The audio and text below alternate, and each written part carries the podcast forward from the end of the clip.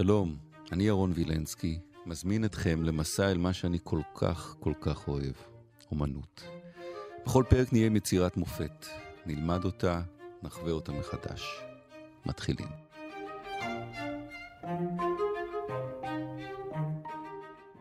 מרק שאגאל, זו הפגישה שלנו אה, עכשיו, המלאך הנופל, זה הציור. דוקטור דיוויד גרייבס, האקדמית תל אביב-יפו, שלום דיוויד. שלום ירון. הרבה שנים הוא צייר את הציור הזה, שאגאל. הציור הזה ליווה אותו פחות או יותר כל הקריירה שלו. אה, מכמדומני 1923 עד 1947, משהו כזה. ואחת לכמה זמן הוא ניגש אליו ומוסיף דברים, משנה. אחת לתקופה גדולה מאוד בחייו, כן, הוא ניגש אליו והוא מאבד אותה מחדש. אז מה, זה, זה ציור שמתאר את חייו? זה, זה, זה... פחות או יותר, זה לא כל כך את כל חייו, כמו שאני חושב שזה ציור אשר מלווה אה, פרידות מרכזיות בחייו.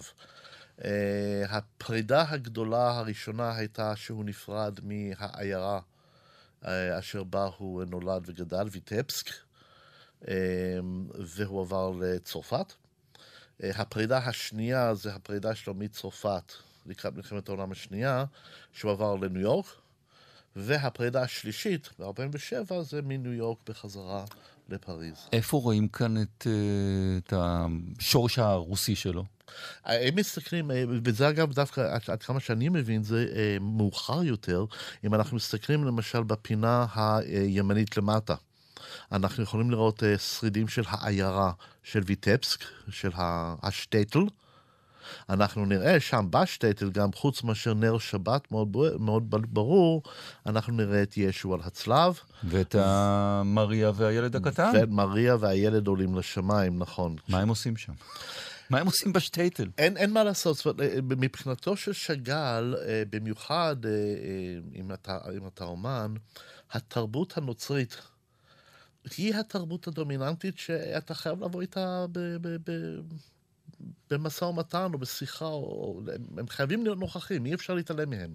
ואיך הוא מדבר איתם כאן? מה הוא אומר להם? אה, הוא מדבר איתם קודם כל על ידי זה, כמו שהוא עושה כמה וכמה פעמים, בזה שהוא מכיר בעצם קיומם, והוא מצייר את הדימויים שלהם דרך העיניים של יהודי, למשל. אז הרבה פעמים ישו צלוב עם טלית. מה mm. שיכול להיות, אגב, שפה הוא גם נכון. כן, יכול... לא בטוח. לא בטוח, אבל הרבה פעמים יש יכול להיות צלוב עם טלית. והנר הזה זה נר שבת? אה, אני, אני מבין את זה כנר שבת. נכון, הוא נראה מאוד כנר שבת. כן, זה נראה לי נר שבת. הוא עומד ככה בין מריה לישו. בין מריה לבין הישו, כן. אה, אין מה לעשות, זאת אומרת, אנחנו אה, יהודים בתוך, בתוך גויים, אנחנו, זאת אומרת, הוא, כן. תחנה הבאה בציור הזה, לאן אתה לוקח אותנו? אני לא יודע בדיוק מה שייך לאיזושהי תחנה, איזו תחנה, זאת אומרת, אבל בסך הכל הכללי, התחושה הייתה תחושה... שזה דווקא מעניין בציור הזה, זו מין תחושה של נפילה. במסורת הנוצרית מדובר על fall from grace. שזה הנפילה מחסד. כן. Uh, המלאך שנופל, אז למשל אצלם הרי uh, לוסיפר... Uh, המלאך כאן זה הדמות הזאת ההפוכה, כן, עם הכנפיים כן, שנופל. הרי אצל הנוצרים השטן היה איילת השחר, היה הכוכב הצפוני הזוהר שבשמיים, דהיינו המלאך הזוהר ביותר בשמיים, אשר הוא מרד באל ונפל מחסדיו. למה הוא אדום? השטן הוא אדום. הצבע המסורתי של השטן, של הדם, של, ה, של הבשר. לא קשור למה שקרה ברוסיה. אין אצל שאגאל, לא חושב שיהיה משהו שלא קשור למה שקרה ברוסיה. Mm. אני חושב שמה שקרה בפוגרומים ובאירועים שהוא חווה אותם, זה ילווה אותו כל חייו.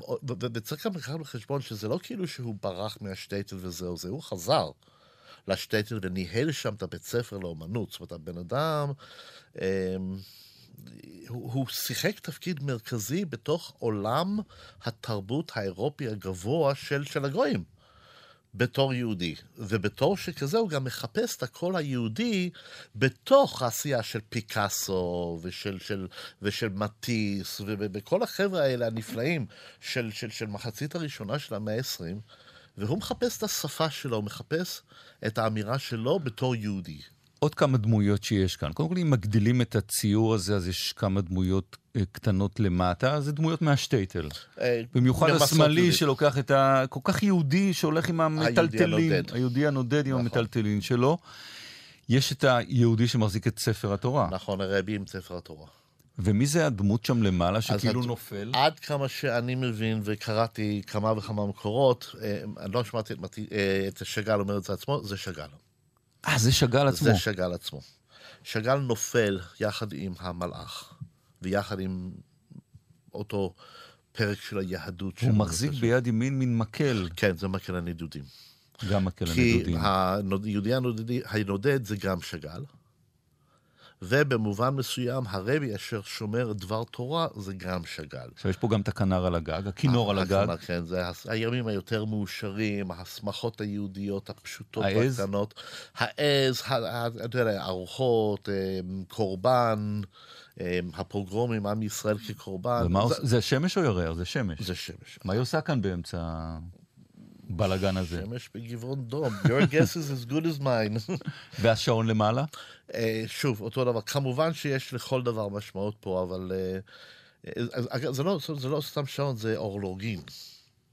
ואני מתאר לעצמי שבמסגרת אה, השטייטל, לאורלוגין יש משמעות. סבתא שלך לא הביא איזשהו שעון אנטיקה? יש לי סרוויז. זה אותו. בוא נעבור לאיזם בסוף. זה סוריאליזם? לא, וזה זה, זה הסיבה שבחרתי את זה. זה שאגליזם. Mm. שאגל הוא איזם בזכות עצמו. אין צייר כמוהו, לא היה ולא יהיה. כי מה?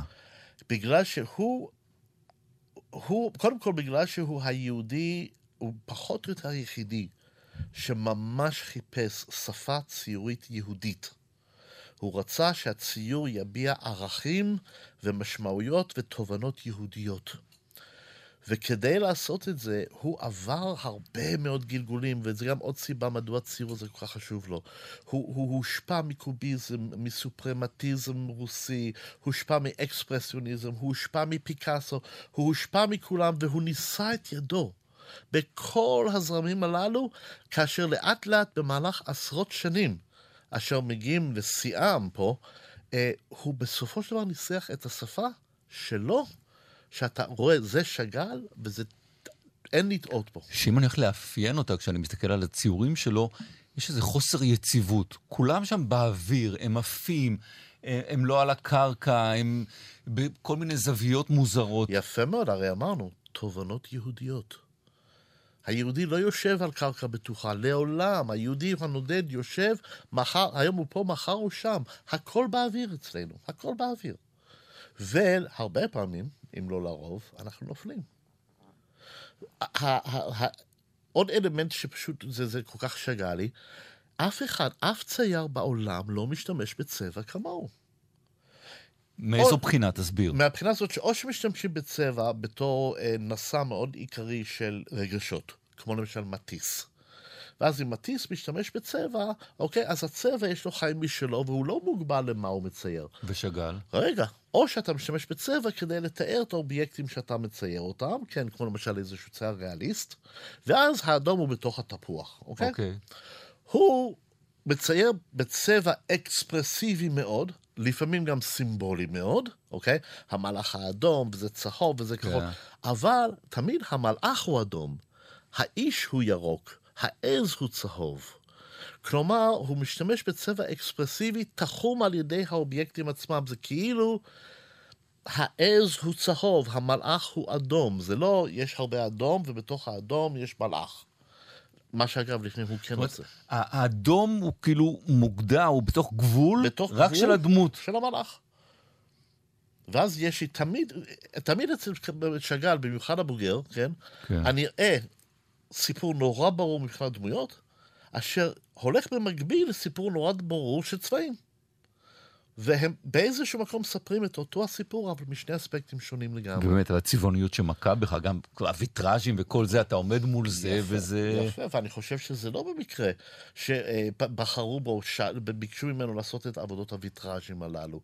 מה, הוויטראז', הוויטראז' בהדסה ב- בירושלים, נזכיר. תכף נספר עוד ויטראז'. הוויטראז' בתור שחור, קו מתאר שחור, דהיינו מאוד ברור, מאוד מחולק, ונותן לאור ולצבע לעשות את שלו.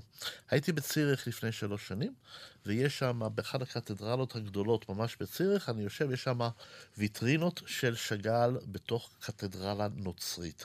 וואו. מרהיבות ביופיין, רואים את ישו על הצלב, ישו יורד מהצלב, ישו בתוך הצלב. הזמינו משגל היהודי, משגל היהודי את הוויטרינות האלה לכנסייה, בקתדרלה מרכזית. והוא הסכים כמובן. כמובן. ואני ישבתי שם, ואני מתלהב מזה, ובא איזה כומר כזה, צעירצ'י כזה, עדיין חדשקונים על הפנים, והוא כזה מסתכל על זה ומחייך ומרוצה, והוא מסתכל עליי, ואמרתי לו, אתה יודע שיהודי עשה את זה. איך הוא הגיב? הוא מסתכל עליי, שוויצרים. שוויצרים. Losing my religion, R.E.M.